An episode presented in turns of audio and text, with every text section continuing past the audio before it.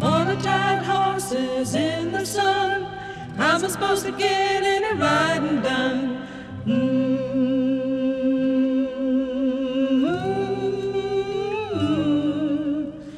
The tired horses in the sun. How am I supposed to get any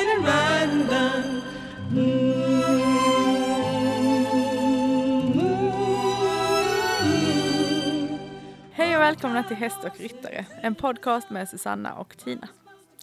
Det är jag som är Tina. Jag arbetar som instruktör i Parelli Natural Horsemanship och tränar hästar. Ni hittar mig på tinakolhammar.se. Det är jag som är Susanna. Jag är beteendevetare och mental tränare. Jag håller kurser, föreläsningar och eh, ridlektioner.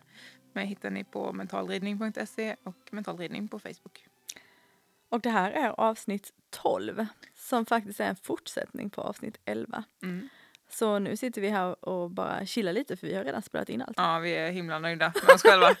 eh, för att nu ska ni bara få fortsätta och lyssna på ledarskap. Ja. Eh, på allt det som vi inte hann prata färdigt om i avsnitt eh, 11. Mm. Eh, så vi hoppas att ni eh, har varit jättespända på fortsättningen av våra diskussioner. För här kommer de. Mycket nytta, mycket nytta, mycket nöje med lyssningen. Kanske nytta också. Hej så länge. Det får klippa bort hej så länge. Jag ska stoppa. Ha så kul Kristoffer.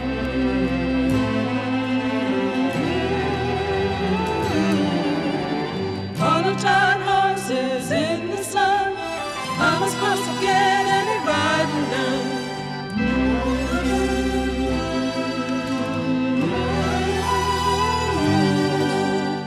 Så en man som jag inspireras mycket av som tränar hundar men som själv har varit hos Hemfling bland annat och, och som eh, jag har gått på en hel del hund- hundträningskurser för honom även att jag inte håller på med hundar men det är applicerbart på hästarna tycker jag. Mm. Eh, Bengt eh, Rödstedt heter han, mm, fin- finns utanför Uppsala. Eh, han jobbar mycket med, med kroppshållning och, men inte, inte nödvändigtvis power poses utan mer Eh, han, han kallar det värdighet. Att, Mhm. att han, han vill liksom att ledarskap ska vara värdighet. Vad är värdighet för mig? Så här. Och vad, i vilket läge kan jag vara mest lugn? Hur kan jag, liksom, lugnast vinner Mm, ungefär. Mm. Och han, eh, han säger väl i sig ha en del kopplingar och tycker om en del av det Cesar gör. Men, men han tolkar Om man nu ska vinna så. Ja, nej, men han Ja. tolkar det som att jo, men alltså, vinna som är till exempel eh, jag, jag vill kunna om, ja, om man är ute och går med en flock hundar så, så vill jag kunna kalla tillbaka dem utan, eh, Mm. utan godis eller utan Mm. vad det nu kan vara. Eh, och han hävdar att, att kan man då ha den här värdigheten, eller så som jag tolkar det så hävdar han att kan jag ha den här värdigheten och lugnet i, i mig så blir jag, så blir jag den som, som hundarna antagligen väljer att se upp till. Eh, jämfört med om man då kanske blir den hårda och pushande, då, då går man ju lättare in i liksom en, en fight. Så. Mm. Mm. Ehm, Undrar hur mycket det skiljer. Alltså, hundar och hästar är ju eh, biologiskt väldigt olika Ja. djur. Ehm, men samtidigt så är de ju de djur som är lättast att träna med exempelvis negativ förstärkning. Så att eh, ja, det, det, är ändå, det, det är klart att det måste finnas en ganska stor skillnad. Men det finns säkert också beröringspunkter. Alltså det är klart Mm. det gör. Det gör det Mm. i all, all träning. Mm. Om vi så tränar människor som vi tränar djur. och då kommer vi in på ett annat tema som jag tycker är intressant när det gäller ledarskap och som är himla eh, spännande. Det är att, att ställa mig själv frågan i olika situationer. Vem är det som gör detta? Exempelvis, okej nu, eh, nu, nu vill jag blocka hästen Mhm. till exempel. Mhm. Vem är det som gör detta? Är det, är det Susanna som är orolig för att tappa kontrollen? Är det Susanna som vill visa att eh, jag kan göra det här och det här med min häst? Är det Susanna som sätter relationen främst? Är det Susanna som är här för att ha roligt? Mm. Är det, alltså, att Mm. fråga sig själv. ehm, det var också något jag fick med mig från den här kliniken. Eh, det tycker jag är en så intressant fråga. Mm. Eh, särskilt gällande ledarskap. Och, och särskilt när jag är på väg tycker jag att alltså min impuls är att göra någonting. Att, att bara ta den. Liksom. Mm. Vem, vem av mina Mm. jag är Mm. det som vill göra det här nu? Mm. Det är egentligen en fråga om varför, fast det blir, det blir tydligare om man har... Alltså genom att ställa frågan vem Ja. så ser man ju om det är egot som är där Mm. och spökar liksom. Mm, spännande. Var det mer du fick med dig från den där kursen? Nej. Nej, men det var, en- ja, det var det. Det var mycket som jag inte vill eh, föra vidare. Mm. Eh, alltså för att jag inte tycker att det blev så bra. Mm. Eh, och jag fick också med mig Alltså det var, det var mycket... Du gjorde som Carolina där, du, du letade upp det som var bra. Ja, Det tycker precis. jag, det måste man ändå alltid göra, man har ju ära sin tid att man Ja. är där. Mm. Ja, och, och jag också vet nu att, att det är inte en person som jag kommer lägga pengar på och träna för igen. Mm. Eh, men de två grejerna med att känna, känna calmness innan och, och vem är det som gör detta, de, de var helt suveräna. Mm. Och det kan man ju, alltså vem är det som gör detta? kan man ju fråga sig i många olika sammanhang. Vem är det som gör detta när jag försöker få göra det här mejlet perfekt innan jag skickar det? Mm. Eh, vem är det som gör detta när jag stressar över att städa mitt hem innan släktmiddagen? Eh, och, och det, det är ju jätteintressant. Mm. Absolut. Usch, då, måste man, då måste man ta fram alla sina olika personligheter i sitt schizofrena jag. Och bara, ah, vilken varg vill jag mata? Ja, precis. Mm. Ja, jag kan väl inte kanske, eh, vad heter det, Ehm, putta det här framför mig längre. Det är väl dags- kanske att jag Ja. pratar lite om det här nya som kommer komma. Eh, som sagt, det, det jag menar, självklart så tänker jag ju på hur och om, alltså det vet vi ju. Första, första avsnittet eh, som vi spelar in Mm. hette relationer. Mm. Och då eh, ställer jag frågan, bör vi träna våra hästar? Mm. Så att det är ju helt uppenbart att jag funderar på detta väldigt mycket. Mm. Eh, så frågan är ju självklart, bör vi träna våra hästar? Hur bör vi göra det? Alltså det är många frågor som ska ställas och som ska besvaras. Och eh, min man härom sistens, det kanske vi pratade om, tyckte vi skulle kolla på Roots, nyinspelningen av Roots. Jag har inte pratat om det på den, tror jag inte. Ehm, och det är ju den här, nu blev det som en miniserie om Kunta Kinte. Som uh, såldes som slav över till USA och sen så får man liksom följa ehm, den släkten som kommer ur honom om man säger så. Och eh, ja, en redogörelse för slaveriet kan man säga och det hemska med det. Och det får ju mig självklart att tänka på hur vi håller våra djur. Mm. Och då ska vi ju inte ens gå in på eh, matindustrin och så vidare. Utan vi tänker vi håller oss till, till våra sällskapsdjur. Ehm, och då är ju slaveri någonting som vi, jag inte vill ägna mig åt självklart. Men inser samtidigt att det går att dra enormt många paralleller mellan slaveri och ehm, att hålla djur för sitt, sin egen skull. Mm. Eh, och motsatsen på något vis till slaveri utan att eh, gå in på alla filosofiska definitioner av frihet, frihet från och frihet till och allt det där. Men motsatsen mot slaveri måste ju ändå vara att vara fri, Mm. tänker jag. Och då skulle det innebära att jag skulle gå ut och riva ner. För det första skulle jag riva ner alla mina staket. Alltså om vi nu ska, vi, vi måste någonstans börja på noll. Om jag vill att mina hästar ska vara fria och uppleva frihet. Mm. eh, då skulle jag inte ha några staket. Eh, men då, det, det, det är liksom, det är min grundgrej. De får vara här om de vill, de kan gå om de vill. Mm. Men sen vet jag att vi har ett samhälle där det inte fungerar här att ha hästar helt löst. De kanske kan bli påkörda, Mm, skada sig heller. själva, skada andra. Så man får inte heller. Enligt lagen så måste jag ha min staket. Okej. Ja men det är ju faktiskt sant. Här måste vi hängna in, men på, Mm. på andra ställen så måste man hängna ute. Ja, ja, precis. Så på andra ställen, jag kanske flytta dit där man måste... Eller bara ha hängna ute. jättemycket mark. ja, Det är ju så alternativ. att... Så att Man kan eh, välja om de är här eller inte. Ja, förlåt. Ja, jo, det, jo men det Ja, kan de. Man, någonstans får jag hängna in sin mark i alla fall. Ja. Så kan de ju vara någon annanstans, det är rätt. Men det är liksom grunden. Eh, och utifrån det, när det sen kommer till umgänge, så, så, så som jag resonerar då så innebär det att hästen måste få lov att säga nej.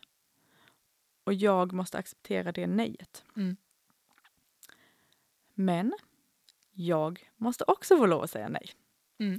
Så du, det var du ju inne lite på innan det här med, ehm, jag kommer inte ihåg vilket exempel det var du tog, men alltså, jo men eh, om du skulle köpa en ny häst Mm. och du har ett mål eh, och hästens mål verkar vara detsamma från början men sen, sen avviker. Eh, hur ska du då göra för att kunna vara sann mot ditt mål Mm. samtidigt som du tillåter hästen att vara sann mot sitt? Mm. Eh, och när jag har diskuterat det här med olika människor så inser man ju ganska lätt att det fungerar rätt så bra att göra det där på ett inhägnat område. Eh, för då kan hästen säga nej, jag vill inte mer. Nej, bra, då avslutar vi. Mm. Jag kan säga nej, då avslutar vi. Men kan jag vara ute och rida utanför inhägnat område? Det kan jag ju ganska länge så, alla, så länge alla säger ja. Men vad Mm. händer om hästen längst ut säger nej, nu vill inte jag mer? Mm. Precis. Och det duger ju om hästen kan säga jag vill inte att du rider mer. Kan du promenera hem? Då är det inga problem. Men om hästen säger nej, nu vill inte jag vara med mer. Kan du ta av huvudlag och Mm. sadel och släppa mig här? Då, då kommer vi till det här säkerhetsaspekten Mm. igen. Ehm, sen har jag ju då en, en tanke om att vi bör kunna ha en sådan bra relation att att det, att, att vi kan lösa en sån situation på något vis. Mm. Jag, det, längre än så har jag inte kommit. Men, eh, Nej, det men ju... här, det här är grunden för det nya sättet som jag tänker mig. Alltså att vi kan... Det, det blir ett vä- väldigt starkt varför. Ehm, och det blir en väldig skillnad på vem som kommer vilja eventuellt ha träningar för mig för att de resultat, alltså resultatet för mig är ju relationen. Sen vill ju jag, som, som, precis som du, jag vill rida dressyr, jag vill hoppa, men inte på bekostnad Nej. av min häst. Ehm, och inte på bekostnad av min häst på ett mycket mer djupgående sätt än vad jag just nu vet hur man åstadkommer. Mm. Så det här, igen, sårbarheten. Det känns väldigt nervöst faktiskt att sitta och prata om det här som ännu inte... Jag tycker det är låter helt... detta. Jag tycker alltså varenda ord du säger låter så att typ, ja, absolut, jag skriver under på varenda en. Jag tycker det Mm. låter jättebra. Ja, men det, det låter ju bra, eller hur? För det, det, vi, börjar nu i, i värderingarna och i filosofin om hur vi vill att den, den perfekta, vi ska kanske inte använda det ordet, men alltså vi, hur vi vill att världen ska vara. Mm. Eh, och, och, och sen så kommer det här någonstans någon gång mötas med en praktik. Ehm, och det kommer få slipas. Liksom, alltså det, det, det, den här processen som vi har framför nu är ju så otroligt spännande. Ehm, och det är självklart att när man talar normativt och filosofiskt så ska det ju låta bra. Om det, om det redan Ja, här hade låtit precis. dåligt, då hade vi kunnat lägga ner liksom. Jag fick Men, höra ja. på, på den här kliniken jag var så av en annan deltagare eh, eller Mm. åhörare så sa hon eh, det, det tråkiga är att någon gång i livet ha hört uttrycket the proof is in the pudding. Ja. Eh, och, och att för, för vi reflekterade att det lät så, alltså på den här kliniken lät allting strålande i Mm. teorin Mm. och sen levdes det inte upp till i praktiken. Eh, så det är här nu också du får visa att din proof is in the pudding när, när Ja, du sen absolut. och det ska bli så himla roligt att se för jag, jag som, som har följt det ett tag vet ju att det kommer att bli fantastiskt. Eh, Ja, det, det är bra att någon vet. Nej, men för det där uttrycket är ju superbra. Ja. För, för att om vi ska vara riktigt ärliga så finns det alldeles för många hästtränare och människotränare Mm. som pratar så jävla trevligt. mm. Men, sen men sen tittar man på det så katastrof. bara, jag är ledsen men det här lever inte upp till dina Nej, egna krav nej. och önskemål. Och, och då, då, då får det en väldigt fadd eftersmak. Och, det, och det är liksom... ehm, man kan också bli lite ledsen över att man har... Alltså nu får du, fick du ju ut någonting av detta men som du säger, inga fler pengar det hållet. Liksom. Eh, men det, det, det, är, det kan ju vara svårt här att inte hamna i den här perfektionistfällan då. Men samtidigt, vad är alternativet? Alternativ, alltså jag menar, Vilken, alternat- eh, vad skulle perfektionistfällan fällan vara i det här fallet? Jag hängde inte med. ja, alltså perfektionist, ja, jag vet inte om man kan säga det, fälla då, men alternativet blir ju att, att, att hästen inte får vara fri då. Ja, Om det så. nu är det, Mm. alltså, Ja. så det, det är ju ett väldigt, väldigt högt ställt mål. Men jag tänker också, eller en sak som jag funderar på just angående detta är ju i, i alla relationer, oavsett det gäller människor eller hästar, Mm. så är det ju, det kommer ju aldrig vara så att, om vi säger du och jag bara, det kommer aldrig vara så att eh, vi tycker exakt samma sak i allting. Nej. Men att, att du blir glad över någonting eh, kan ju göra det värt det för mig. Mm. Eh, och vice versa. Mm. Eh, och jag tänker att hästar också uppskattar när vi är glada. Definitivt. Eh, så, så jag tänker som... Fast kanske inte alla. Men, Nej, men förlåt. en del, bryr, en Ja, del sig nog inte. Det är nej, sant. nej, nej. alltså, det är samma som med människor liksom. Ja, ja, ja, precis. De är Ja. neutrala. Det. Jag bryr mig inte om hur du mår. Men, men vi, vi går till min valack igen då. Ja, så- precis, som så- faktiskt bryr sig. Ja, han bryr sig Ja. faktiskt. Eh, han, tycker, han har ju visat mig liksom väldigt tydligt att han tycker det är fantastiskt roligt att bli körd till exempel. Mm. Och det gör ju mig väldigt glad Mm. att se honom så glad. Mm. Och, och, och även av körningen, alltså jag tycker det är kul men liksom inte mitt absolut wow-grej. Mm. Men det, det blir ju värt det. Mm. Och, och frågan är ju då, ridning tycker han är okej men han tycker inte, han, det, alltså det får inte hans ögon att gnistra på samma Mm. sätt. Men jag tycker att det är väldigt roligt. Och kan det då bli värt det för honom att jag blir väldigt glad av det? Mm. Eh, och är det, är det så som partnerskapet, vänskapen i häst och människorelationen kan se ut? Kan de tycka att det är värt det att människan blir glad? Jag vet inte. Och som du säger, det är nog väldigt individuellt Mm. och baserat och hur mycket man pushar de här Mm. grejerna och balansen mellan det då. Hur mycket gör vi det hästen tycker är roligast? Hur mycket gör vi det jag tycker är roligast? Vem är jag när jag Mm. gör de olika aktiviteterna? Och kärnfrågan då, som jag ser det, är får hästen och jag lov att säga nej? Ja, För det, det går inte, alltså vi kan aldrig ha en vänskapsrelation tror jag, om inte du också får säga nej. nej. För jag menar, det, det, det blir ju ibland när den här pendeln svingar över med ledarskap så, här, så blir det ju, vi blir någon sorts, människan blir någon sorts pushover fullständigt. Absolut. Och, och, och inte alls ovanligt med, med många kvinnor som, som inte verkar ha någon självbevarelsedrift överhuvudtaget. Och hästarna fullständigt går över dem. Mm, mm. Det tror inte jag är en bra grund för en, en vänskapsrelation heller. Nej. Eh, Och så kommer vi in i säkerhet där också. Ja, exakt. Det, är- Eh, det är ju rätt eh, förkastligt ur säkerhetsperspektiv. ja. Eh, nej, och det... Men, så, men det, ja. för det som är grejen här i det nya är att säkerheten får aldrig bli en, en ursäkt för eller det, det blir det ju redan där när jag hängde in dem, men alltså Jo, men det är kanske Det inte du är- som har valt. Nej, nej. Men alltså det är ju ändå så att det är här någonstans vi står med vågskålen. Mm. Säkerhet, frihet, säkerhet, frihet. Mm, mm. Och alltså, Säkerhet, Den- den- tillit. ja, ja tillit. Alltså den, den frågan måste ju ständigt, ständigt ställas tycker Ja. jag. Och den måste ju också vara jättepersonlig att dra. Alltså vad, vad är, hur, mycket, hur mycket jag är villig att sätta på spel här Ja, eller vad ja, det nu då kan vara. Ja. Eller, och hur trygg är jag ändå i den här relationen? Men för jag menar, vi, nu måste jag dra ett litet parallell här till min uh, statsvetenskapliga bakgrund. Eh, under tiden jag studerade så blev ju säkerhetisering, securitization, ett, ett, ett hett koncept i och med eh, eh, 9-11 och eh, perioden därefter. Då kunde den amerikanska presidenten i princip göra vad som helst så länge han hänvisade till säkerhet. Mhm. Alltså, och det var, det, var, det var saker och ting som kränkte personlig integritet, mänskliga rättigheter och så vidare. Och så vidare, och så vidare. Bara med hänvisning till säkerhet. Mm.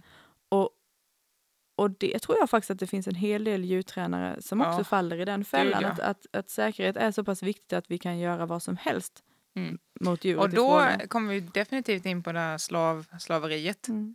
Eh, för, för så mycket dominans som ligger under de förtäckta orden av säkerhet. Precis, precis. Alltså det, det är ju ett sätt att eh, rättfärdiga övergrepp, Mm. mer eller mindre. Och, och nu med, med rollkyr Mm. eh, diskussionen så är det ju faktiskt folk som hävdar att att de behöver rida så för att det ska vara säkert. Men det, det, Mm. Det håller vi inte med om. Alltså. Det är väldigt många som inte gör det. Men, men det är ytterligare, där, där ser man bara som ett exempel på hur man kan använda säkerhet som, som Mm. för Ja, som en ursäkt. Ja, som en ursäkt. Precis, Eh, tack. För, för Mm. dominans eller Ja. för ja, eh, våldtäkt. Men ehm, ja, där, där har ni grunden. Mm. Det är ju jätte, jättebra Tina. Jättebra är det. Ja, det ska bli väldigt, väldigt spännande att följa mig själv. Nej, men också följa Alltså det här, det här är ju en väldigt ehm, intern process i mig och mellan mig och mina hästar. Så det, det är ju svårt att dela med sig av. Det är samtidigt väldigt spännande att dela med sig av.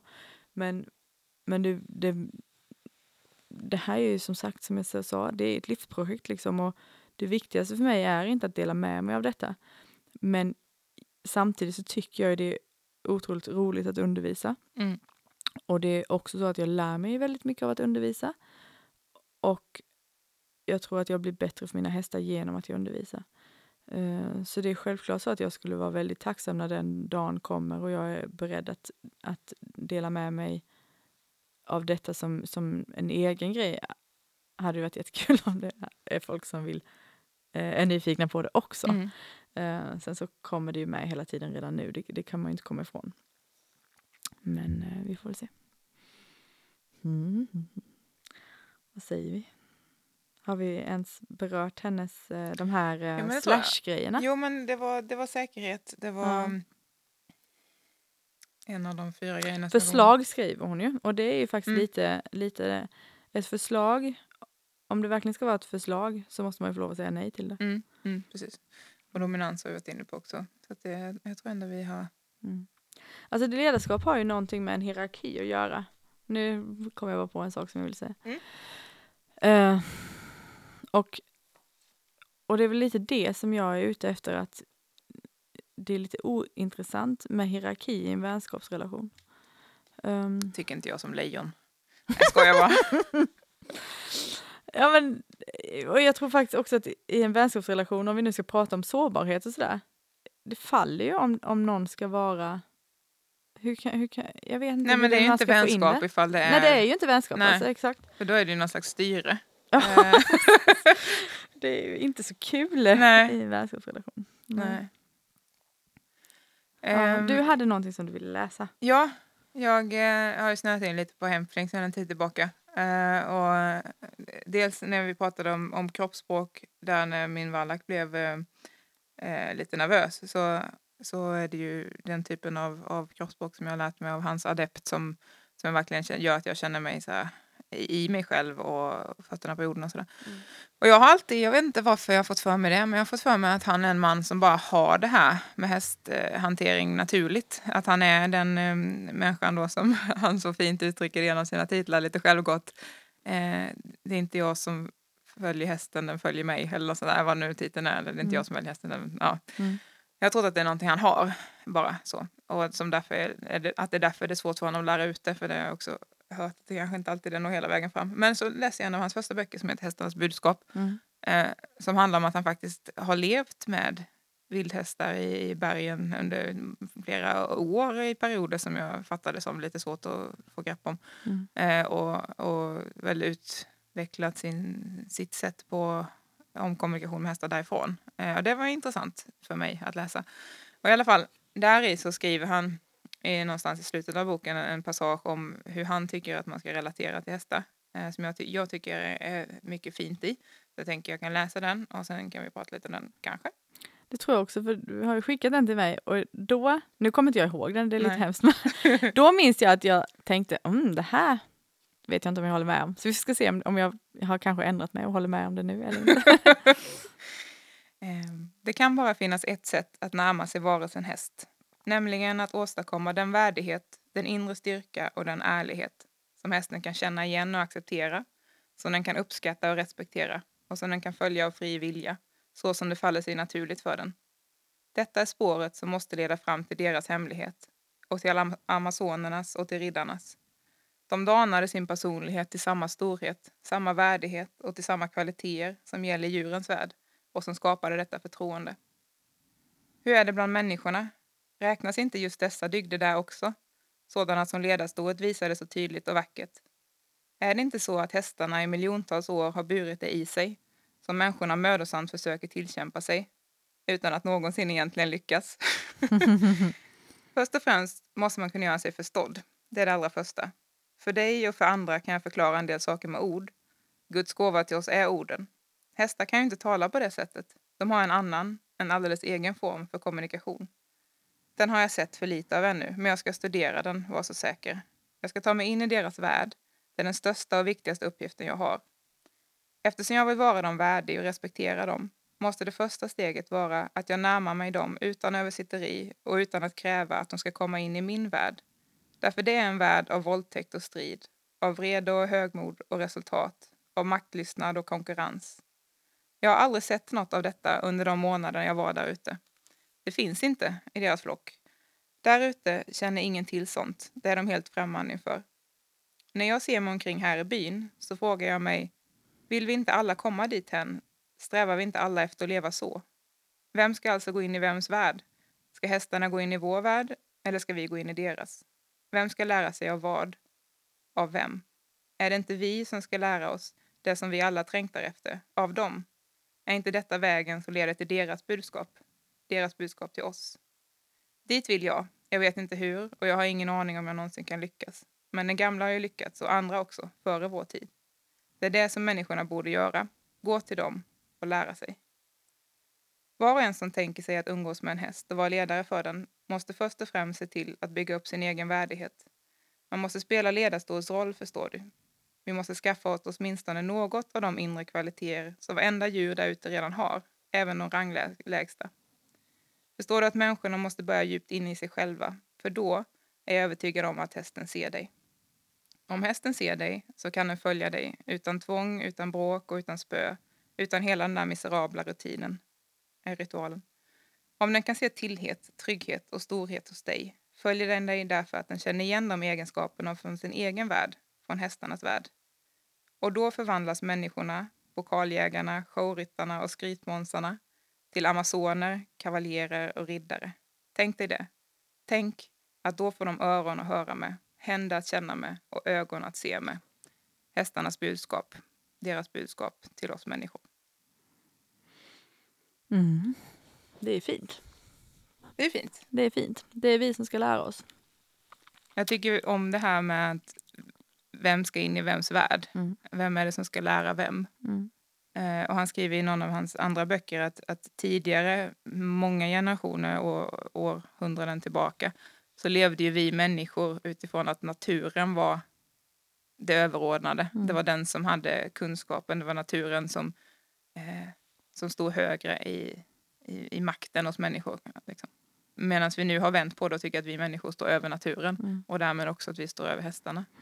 Eh, men det är ett intressant perspektivskifte. Mm, absolut. Men igen så är det ju det här med hierarkin som han, han, han... Hela det här stycket utgår från en hierarkisk syn, tycker jag. Han talar om ledarstoret, han talar om att vi måste ha starka egenskaper för att kunna umgås med hästar. Och jag, det är det som jag eh, vill kritisera detta. Det var mycket som var fint, så men det är helt ointressant om jag bara upprepa vad som jag tycker är fint. um, jag tror nämligen att hästarna vill och kan umgås med oss när vi är sårbara. Temat delvis för dagen då ju. um, jag tror inte att de vill följa oss och jag tror att de kommer provocera oss tills vi hittar en styrka.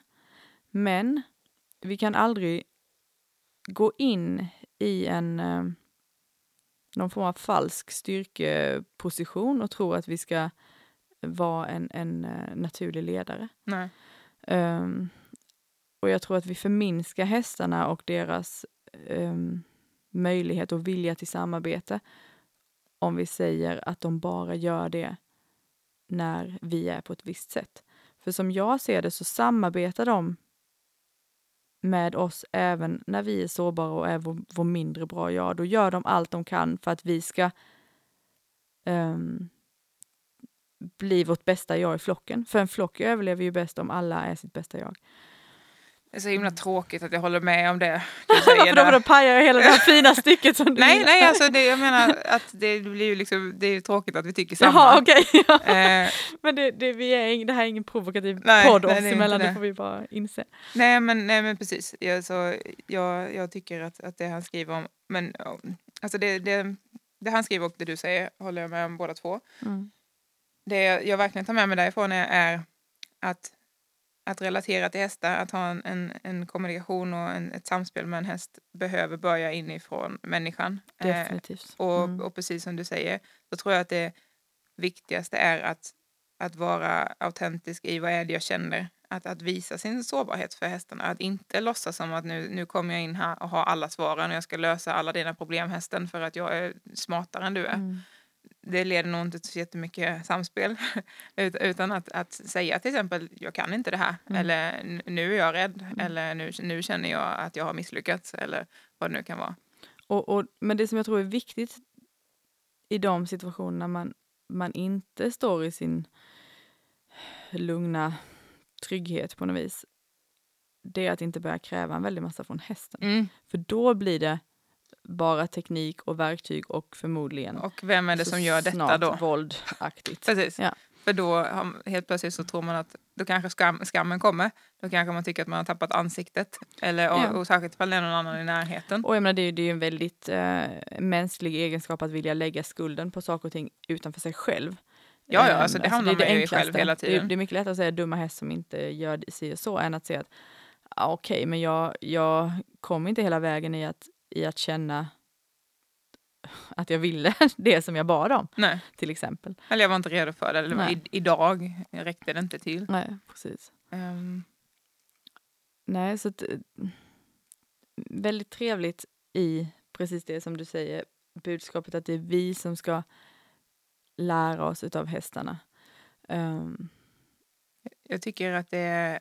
Alltså, Mm. jag, tycker, jag känner så här mycket eh, förhoppning i det på något sätt. Att, eh, att, att komma att närma sig en häst med känslan att just det, jag vill utveckla det här som indianerna hade kanske till exempel. Av att, att kunna bara närma sig en, en, en vildhäst och, och få den att samspela med. De kanske hade massa brutala metoder men vi låtsas att de inte hade det. Ja, vi låtsas att de, vi, tar, myten, Ja, legenden.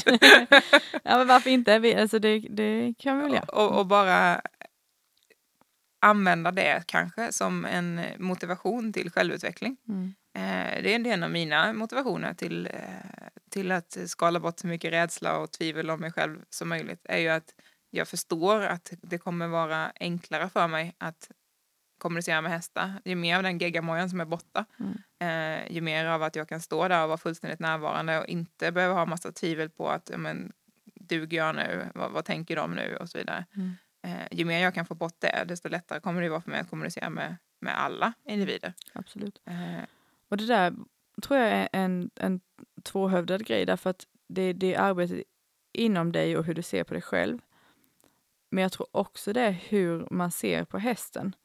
Därför att ibland eh, så tror jag, eller jag tror det finns en risk i att göra hästen till en mytisk varelse och jag tror att det är en otjänst vi gör hästarna där. De måste få vara lika mycket individer som vi är med, med väldigt eh, handfasta biologiska behov. mm. Alltså, eh, det vet vi väl alla upplever att det är liksom magi kring dem väldigt mycket.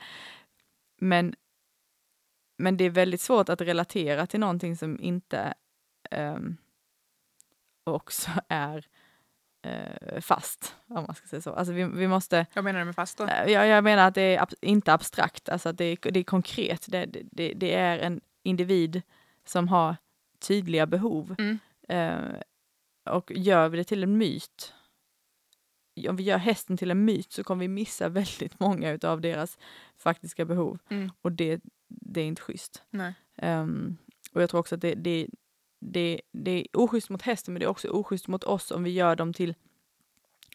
Alltså de är jättestora men vi kan också vara jättestora. Absolut. Ehm, Och de kan också vara väldigt, eh, jag på att säga mänskliga, men de kan också ha en dålig dag. De kan också ha eh, absolut. alltså, det här så att man inte... Ja, men det, det var vi ju inne på någon gång, har jag för mig, när vi talade om, om Timja ditt sto. mm, Att liksom, okej men hallå, jag har... Hon, hon har väldigt mycket integritet och en, en, en stor häst i sitt sinne tycker jag. mm, Men det får ju du också lov att vara. mm, Eh, jag kommer inte ihåg vad det var du, du Nej, pratade om, att du var ute och skrittade henne eller gick med henne eller någonting sånt där.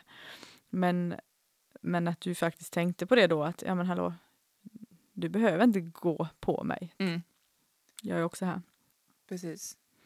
Och, och där kommer ju, alltså det tycker jag blir en, det är ett av de sätten som jag tillämpar ordet värdighet på när jag tänker på kommunikationen med, med hästar. Att, att, alltså det är värdighet i, i relationen till hästen men det är definitivt också värdighet i relation till mig själv. Mm.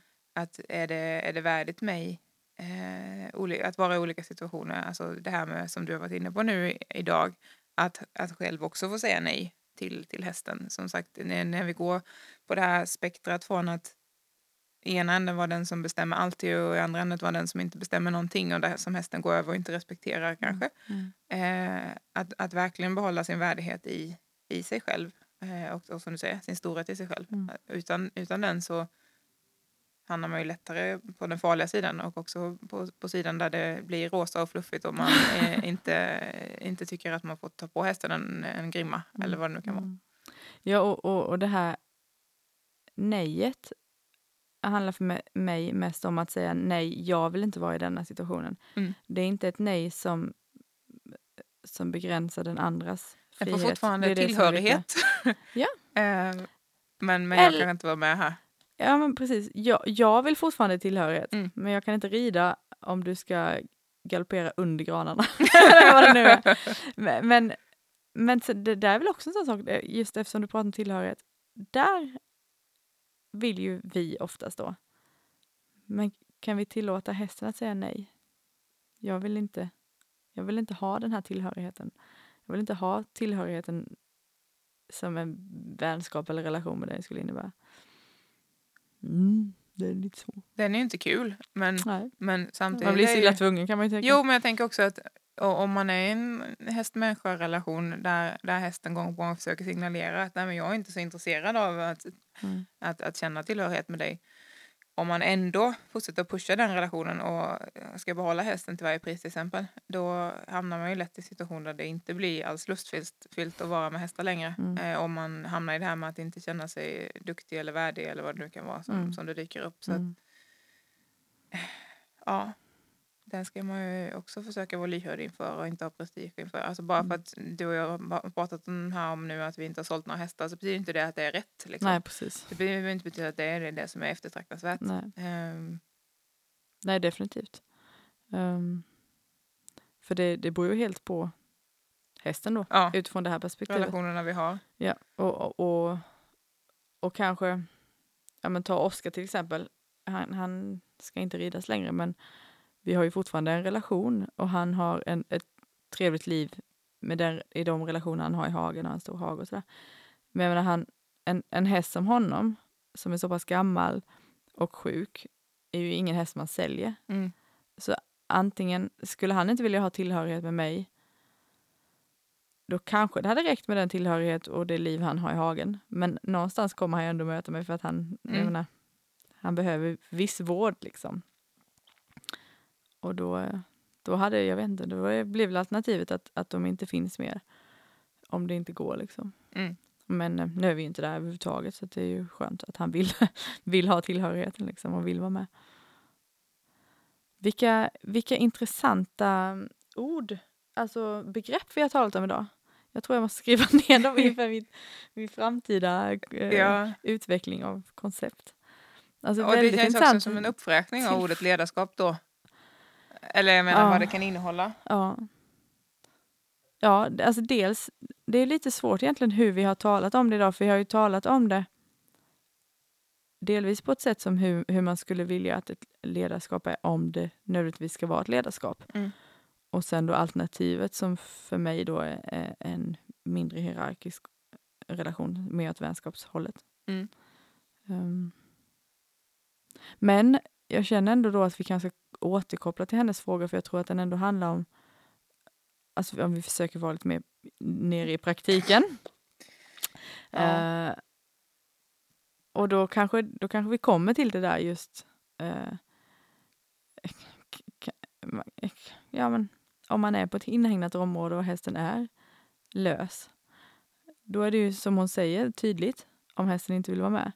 Kan man ha samma lyhördhet om man har den med utrustning på? Kan man ha någon form av överenskommelse att om vi nu är ute och rider och det plötsligt blir ett nej, kan vi åtminstone behålla grimman på och jag kan kliva av och vi går hem Mm. till exempel. Vad tänker du om, om det som eh, man, jag, eh, har fått höra i vissa sammanhang att eh, om, om en häst blir rädd för någonting till exempel och inte vill gå förbi någonting att, att, det, att det är dumt då att inte gå förbi det som, som man blir utgiftad på en ridskola. Mm. Eh, men samtidigt tvingar man förbi hästen så har man ju också gått över dess gräns eller har man, så, har man utvecklat dess mod då? Eller liksom hur, det är en väldigt generell fråga som inte är generell egentligen, Mm. förstår jag. Men Mm. har du något du vill tillföra om det? Alltså, man har definitivt inte tillfört något mod till en häst om man har tvingat den förbi någonting. Eh, om man tar en situation där hästen blir ängslig för någonting och sen adderar tvång till den så kommer ju hästen nästa gång man kommer där koppla samman platsen med det tvång som du upplevde gången innan. Mm. Och då har man bara smittat situationen med ännu mer eh, negativa Spänning, saker. ja. Ja. Ehm, sen så finns det ju... Kan man ju ifrågasätta, säga då liksom okej, ska jag bara vända och gå hem? Mm, för det vet jag att samma person har ju frågat lite om det här, vad händer om man är ute och går och, och hästen stannar och inte vill gå vidare till exempel. Mm. Det blir också en sån här ledarskapsgrej som vi kan koppla på. Mm, Då, liksom. ja. mm. Alltså, då, det, det är ju som vanligt, det beror på. Mm. Eh, vad, vad kan vi se för anledning till att hästen stannar? Är det oro? Är det att den inte förstår vad vi säger om vi ber den att gå? Alltså det kan ju vara att den inte förstår. Det kanske inte är ett nej utan det är ett, det är jag förstår inte. Mm. Vilket förstår kanske inte är om man just är mitt på en promenad. Nej, det kan man, då har man i alla fall kommit dit. Eller så är det, alltså, Det kan ju det, vara det, det. det, kan nämligen, det, det är nämligen inte dess. särskilt ovanligt att, att man inte har en signal för att gå utan att utan signalen för att eller det man gör är att man inte håller den i en halt längre och sen ja. går den. Okej. Då har man ingen, inget, inget verktyg för att be om att gå egentligen. Ja, det är så. Eh, men eh, för att återkomma till den situationen så, så nu är det här en ung häst vet jag, Mm. så jag antar att hon promenerar. Mm. Men skulle hon ha ridit så eh, tycker jag att det är väldigt viktigt att om man inte kan lösa det från ryggen så hoppar man av. Och det är ingen prestige i det då? Alltså hästar vet ju inte vad prestige är. Nej. och, Jag vill och, bara liksom Ja, slå hål på den här. ja. Ja. ja men det är verkligen ingen prestige. Och dessutom om man sitter kvar på ryggen och är rädd själv eller osäker så är det den känslan man överför till hästen och Mm. det är det som den kommer minnas av situationen. Kan man hoppa av och behålla det här lugna självförtroendet eh, då är det det som den kommer komma ihåg. Hästen bryr sig inte egentligen om om du sitter på eller inte. Det som den bryr sig om kan ju, är ju definitivt din känsla men också är det skillnad på om när du sitter på så skickar du hästen framför dig. Mm. När du går så kan du skicka hästen framför dig men du kan också Var gå före först. först. Ja. Ehm, och det är ju olika positioner av ledarskap skulle man ju kunna säga. Mm. Om, om man skickar framför sig så menar du att man går vid boken ungefär så att hästens liksom, huvud är det som är främst. Ja, man kan gå vid bogen, man kan gå vid där man sitter där man rider, man kan Ja. gå vid bakled, man kan gå bakom. Ja. Man kan gå 20 Men det är helt bakom. enkelt att hästens hal, äh, huvud Ja, är framför ditt huvud. Exakt, Mm. precis som det är när man rider. Japp. Eh, alltså så jag, jag tror att i en situation där hästen säger nej, dit vill jag inte gå. Man kan ju alltid fråga, okej, vill du gå någon annanstans? Alltså det, om, vi Mm, nu, om vi nu mm. kör på den filosofiska grejen så kan man ju alltid, det finns ju alltid massa frågor att ställa. Mm. Då vill den antagligen gå hem.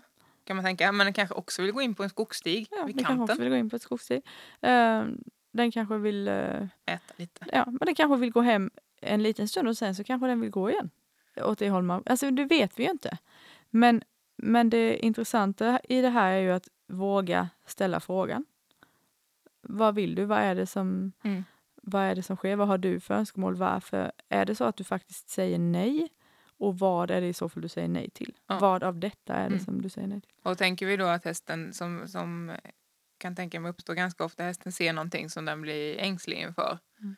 Eh, och, och som du säger då, liksom, tvingar man förbi hästen då har man skapat mer spänning och antagligen inte gjort eh, situationen lättare. Eh, hur gör man då? då?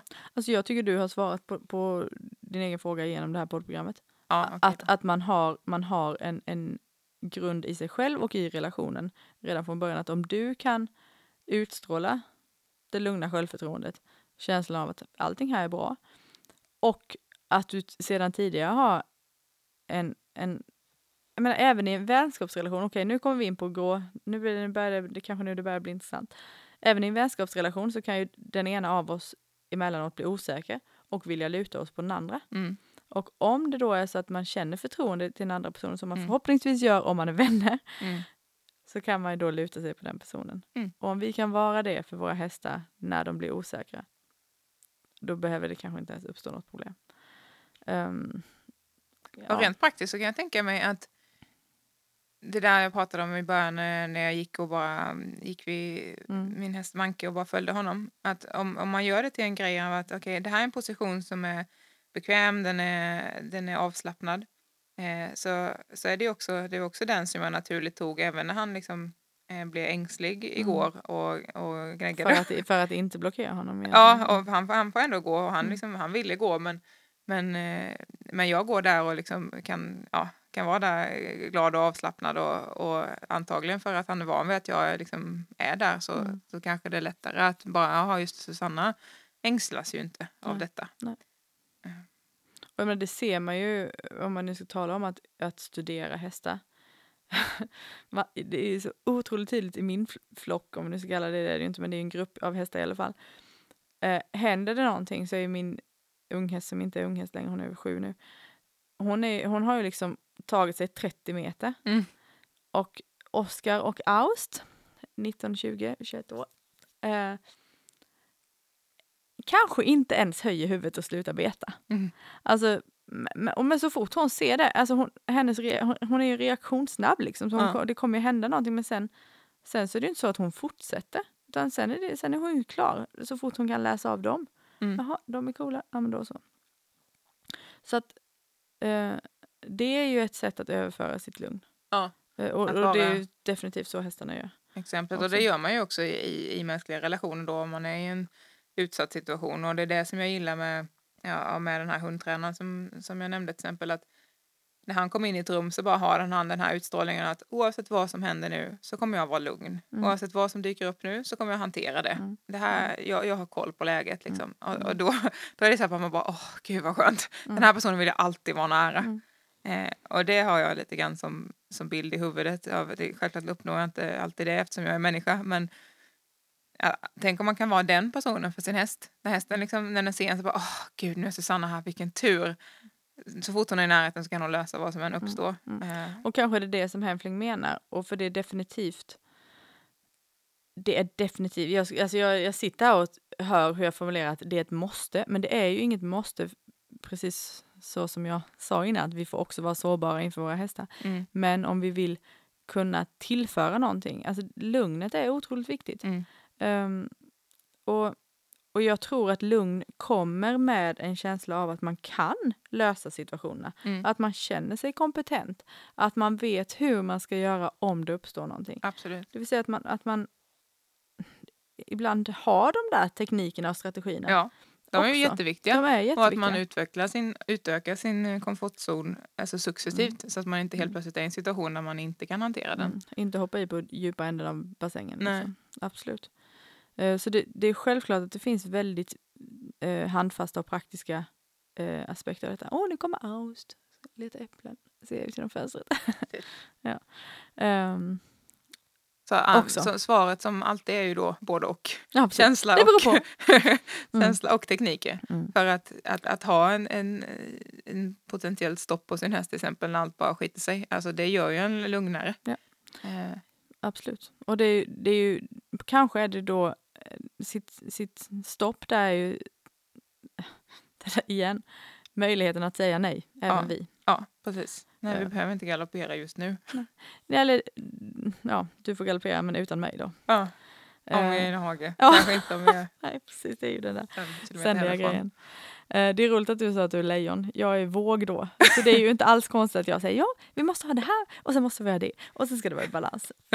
Men jag vet du, jag har, mitt, mitt sånt här, det finns ju, vad, vad det är måntecken, alltså det stjärntecknet vi har. Ja. Mm. min sån är våg. Jaha. Så att jag är ju liksom både lejon och våg. Ah. Det är roligt då. Vi är för balanserade för det här gänget. Jag vet inte om min är skytt eller något, jag kommer inte ihåg det. Okay. Ja. Ja. Vissa säger ju att det är egentligen mer framträdande. Uh, ja. Ja men det är ju ja, det är olika måntecken och soltecken och hej Ja, och ja, ja. Jag kan inte det så bra. Vi, vi, vi släpper det. Astronomin, Ja. eller astrologin heter det. ja, det känns som att vi är redo att avrunda Ja, det här dubbelavsnittet ja det blev Ja. ett dubbelavsnitt. Men det är inte så konstigt för ledarskap är ju, om man, om man dels ska prata om ledarskap och om icke-ledarskap Mm, så blir det ju en ganska gedigen diskussion. Det, det går inte att komma ifrån. nej. Mm. Och allt ifrån värdighet till sårbarhet till, eh, till tillhörighet. Det är rätt stora grejer. Det är väldigt stora Men grejer. så viktiga Mm. för oss i många delar av livet. Mm. Det här avsnittet känner jag att jag verkligen skulle vilja ha feedback på. Jag känner oftast inte det för att jag tycker att eh, jag menar, vi gör detta så mycket för vår egen skull och för att det är roligt och för att det är intressant att diskutera detta. Men, men vi dis- diskuterar så himla många olika aspekter idag Mm. tycker jag. Så snälla bara shoot us a line om vad, ni, vad, som, vad det väcker för tankar hos er. Ja, det vore jätteintressant. Så det här är ju sånt som vi, vi sitter och pratar om- om med varandra och inte får så mycket input på. Nej, Så det vore väldigt, väldigt spännande att höra vad, vad ni håller med om, vad ni inte håller med om, vad, vad ni tänker, vad ni vill tillföra. Mm. Vad svårigheterna finns och vad som är lätt kanske. Mm. Tack så mycket Susanna, det här var sjukt, Ja, sjukt, sjukt kul. ja det var det. Tack. Oj, oj, oj. Nu ska vi nog vila hjärnan lite tror jag. Ja, det ska vi göra. Och sen så blev det ju ganska bra då, för nu ska jag faktiskt ha lite semester. Ja, Mm. det är nice. Och sen eh, då blir det ju ett tag tills vi ses igen, så då kan det bli Mm. väldigt, väldigt spännande att se var vi hamnar nästa poddavsnitt Mm. faktiskt. Indeed. Ja. Och vad som har hänt på de veckorna tills vi ska spela in nästa gång. Ja, precis. Ooh. Oh, ja. Ah. Ja, tack så mycket och tack så mycket för att ni lyssnar. Gillar ni podden så får ni supergärna dela den och sprida ordet om att vi finns. Ehm, och eh, ja, till nästa Gång. gång så önskar vi er en fantastisk tid med era hästar. Mm. Tack så hemskt mycket.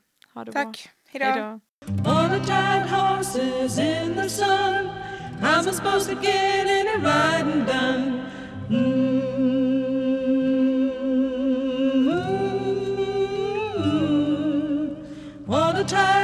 Horses in the sun. How am I supposed to get any